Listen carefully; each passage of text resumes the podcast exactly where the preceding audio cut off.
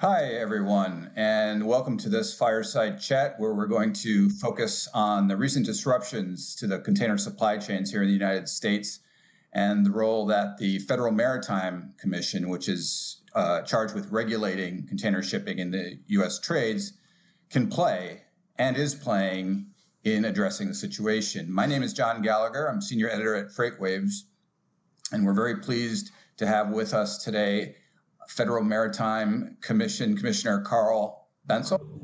Um, Carl is one of five commissioners at the FMC, uh, including uh, Chairman Michael Khouri. Uh, Commissioner Bentzel, who has an extensive background in transportation policy here in Washington, D.C., was nominated to his position on the board in June of 2020 uh, and began serving on the board in December uh, of last so, welcome, Commissioner Bentzel, to Global Supply Chain Week. John, nice to see you. Uh, nice to talk again. Great, great. So, so I'll get right into to to the, some to the issues here that are facing FMC. So, um, you know, we've seen these booming imports and the effects of COVID nineteen straining container supply chains while causing transportation rates to surge and major port congestion.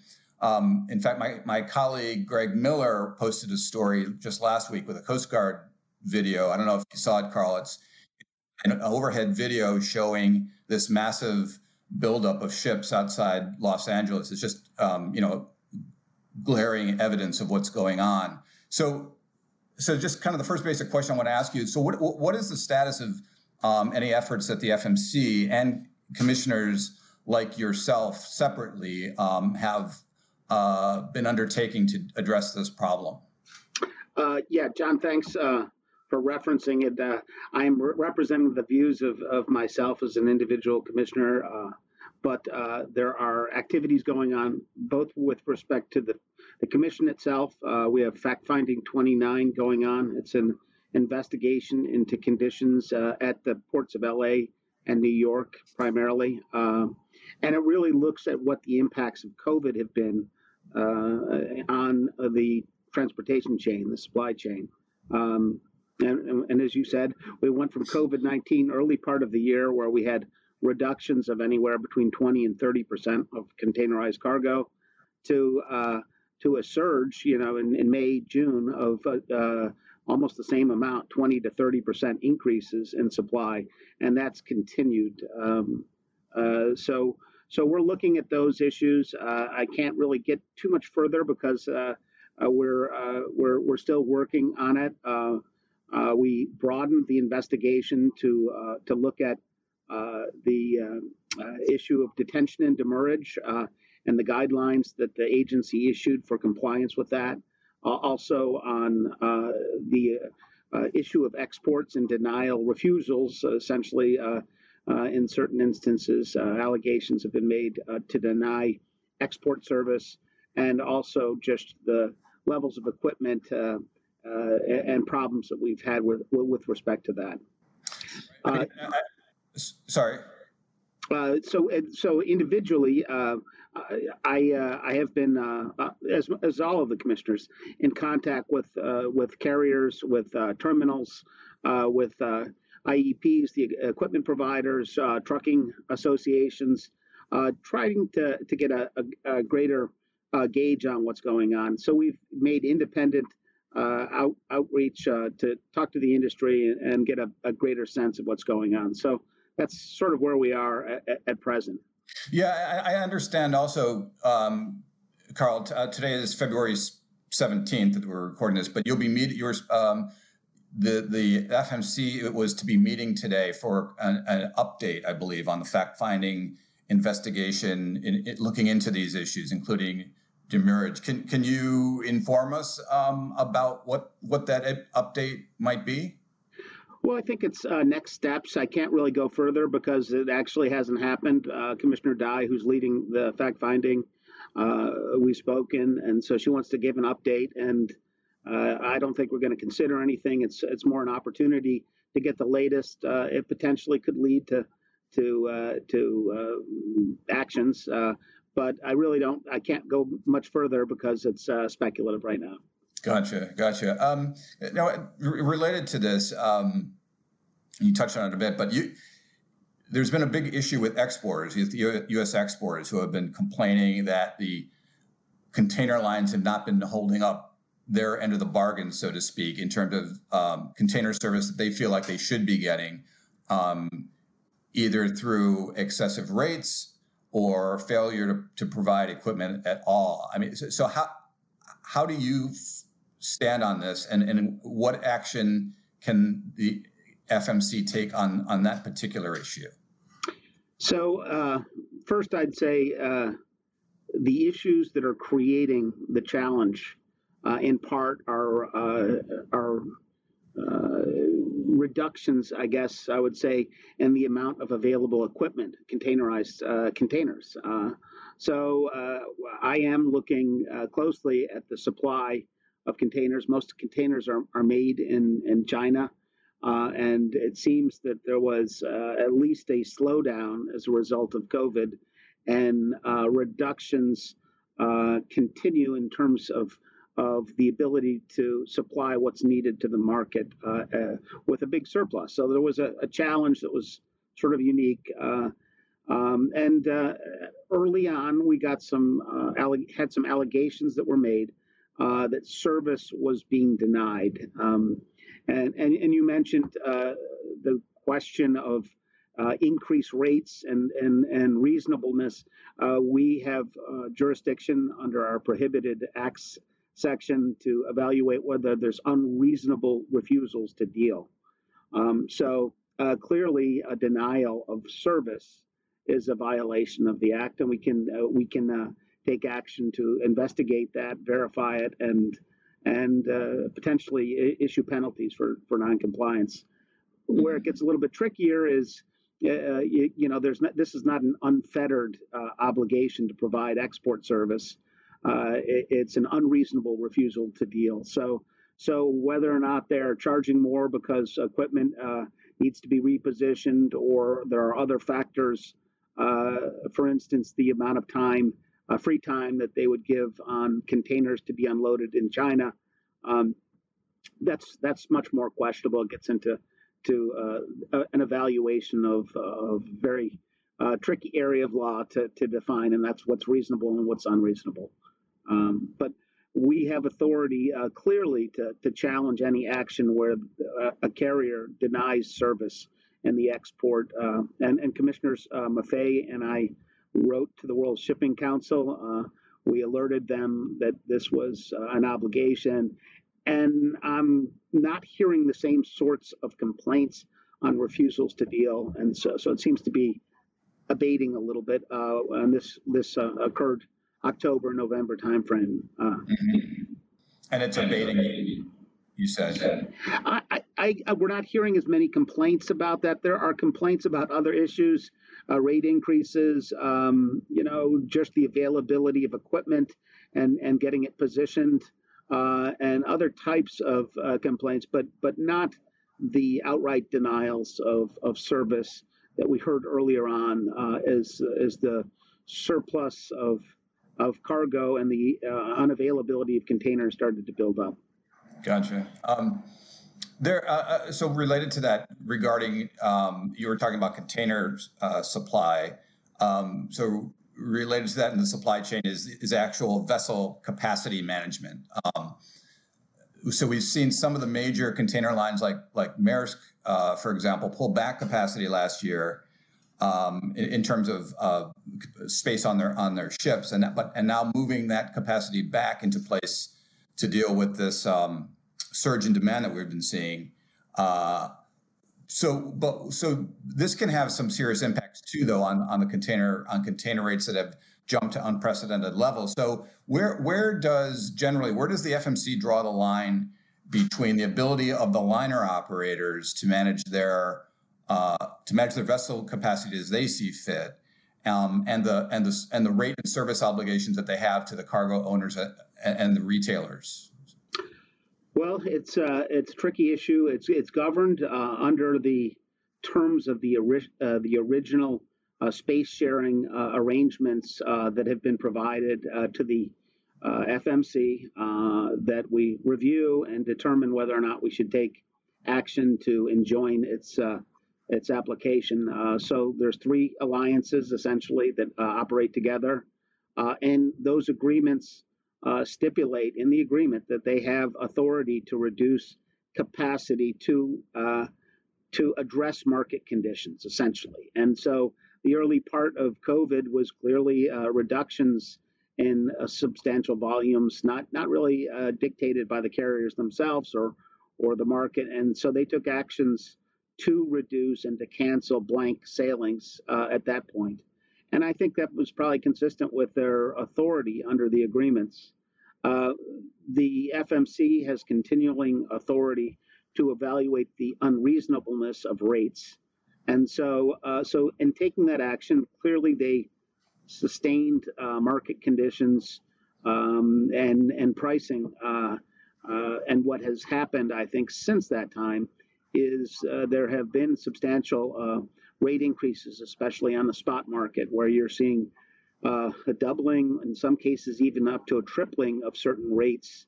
Uh, so uh, we continue to monitor those um, and evaluate them. We get reports uh, every two weeks, I believe, that give us benchmark pricing rates, and we evaluate all of the outside data that's there so we can take action if it gets to a point where we we determine it's uh, unreasonable.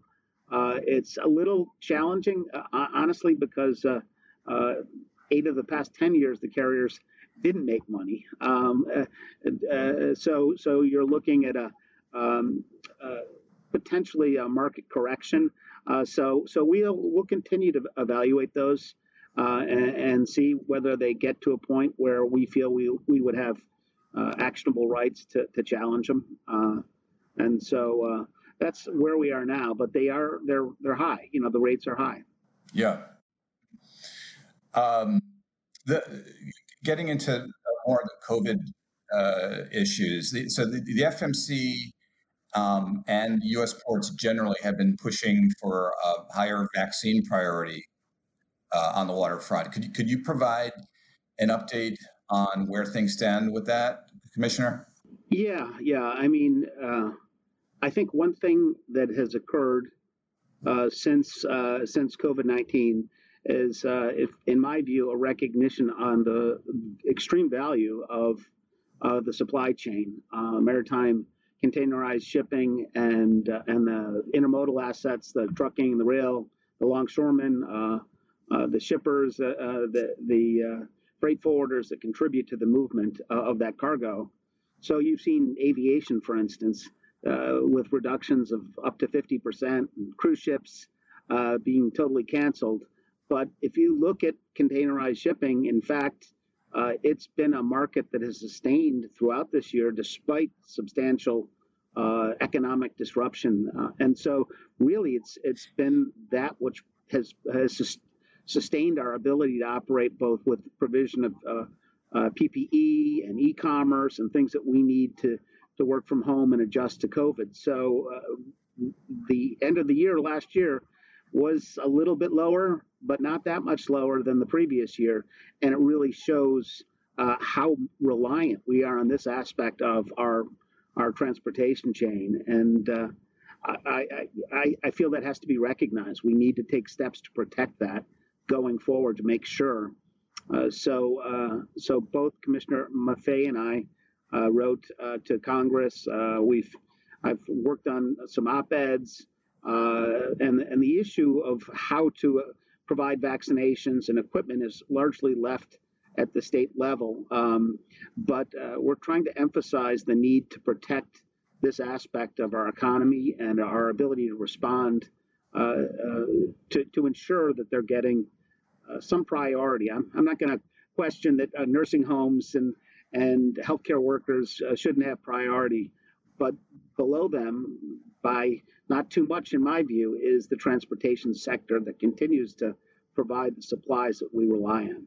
So we are. There was a an amendment in Congress uh, to expand a sort of priority for uh, maritime it's still pending. They're still doing the Budget Reconciliation Act, and so I'm not uh, clear where they are legislatively. Uh, but again, there are resources at the state level, and hopefully uh, at that level they'll get some recognition. The industry about the, the vital role they play in, in supplying. Were, were you referring to the the uh, Maritime Transportation System Emergency Relief Program? That's right. So that's yeah. Legislation that's been passed. It hasn't been funded yet. So it hasn't been funded. I, but I I understand though that the there was an amendment in the this recent COVID nineteen relief bill to fund it that did not go through um, as part of the relief package. So is that so? It, so, so yeah, that's what I had heard as well. I sort of surprised, but it seemed that most of the amendments were uh, defeated uh, on the bill on the House side. So uh, it's a long way to go, and hopefully they'll get some recognition. Uh, and even even if uh, if the amendment doesn't uh, doesn't pass, there's ways that Congress can direct attention to to this area. So hopefully something will emerge as they go through the process of finalizing legislation. Gotcha, gotcha. Um, actually, if, if, we could turn turn uh, uh, briefly to to something that's been happening here this week. Um, again, when this airs, it, things might be uh, better smoothed out. But we've been re- we've been reporting on this freezing weather that has hit much of the southern and midwestern ports, um, uh, or I'm sorry, parts of the country this week. Um, which is affecting um, intermodal, the, the container intermodal supply chain, uh, most directly the railroads intermodal network. I mean, how, how could you uh, uh, uh, touch on, Commissioner, how that, how something, an event like this could could, could um, uh, exacerbate what's already going on with the disruptions and in, in, the uh, sure. Yeah, so so we have seen as a result of uh, deviation of of uh, a need to deviate from the LA Long Beach port uh, just because the volumes are building up. And you referenced uh, Greg Miller's uh, shots from the Coast Guard, which are truly spectacular. I urge anyone that hasn't seen that to, to, to go to your uh, site and, and, and, look at it because it, it shows so much. Uh, but there's been some deviation as a result of that. I think the carriers and, and the shippers are looking about rerouting cargo. They've looked to the Pacific Northwest. There's options in Savannah and Charleston. And so you're seeing some increases in that. So uh, there's a natural movement there just to help relieve some of the pressure in LA Long Beach at present. And so something like this, um, and I, I, was recently in Savannah and Charleston uh, late late last year, and both are investing substantial resources in uh, connecting to railroad intermodal services, uh, uh, you know, hundreds of millions of dollars in, in, in, investment. And so they're aggressively working to expand their market into the interior using rail investment. And so something like this uh, slows things down and it contributes to to continued uh, sort of uh, uh challenges on the West Coast. Right, right. Um, also, another issue, if I, if I could, while we have you here, Commissioner, uh, there's an, there, there's been this recent spate of containers falling off container ships. Um, I know that happens occasionally, but uh, it's there's been uh, qu- quite an uptick um, in the last several months. Um, it, it, how con- how concerning is that to you? And uh, what, what can the FMC is the FMC looking at anything on that on that front? And is there and what can the FMC do, if anything, on that? Well, it's more of an issue uh, uh, in terms of safety. It's a Coast Guard issue. Uh, however, uh, we we did we have authority, for instance, on cargo misdeclaration. Uh, so that's a violation of our statute. So we can look at issues where someone has intentionally been uh, labeling cargo to get a, a better rate, for instance. So if this contributed to stability or issues related to stowage. Uh, it could be something that we look at, but but frankly, it's more of a, a Coast Guard safety uh, angle. Um, but uh, I will say uh, it it it affects the whole industry and uh, the the challenges that we have when a ship loses a, substantial amount of cargo is uh, is massive because these are sharing containers, and so there's a economic dislocation that's substantial, and so it affects more than just uh, one particular carrier. So, right, right.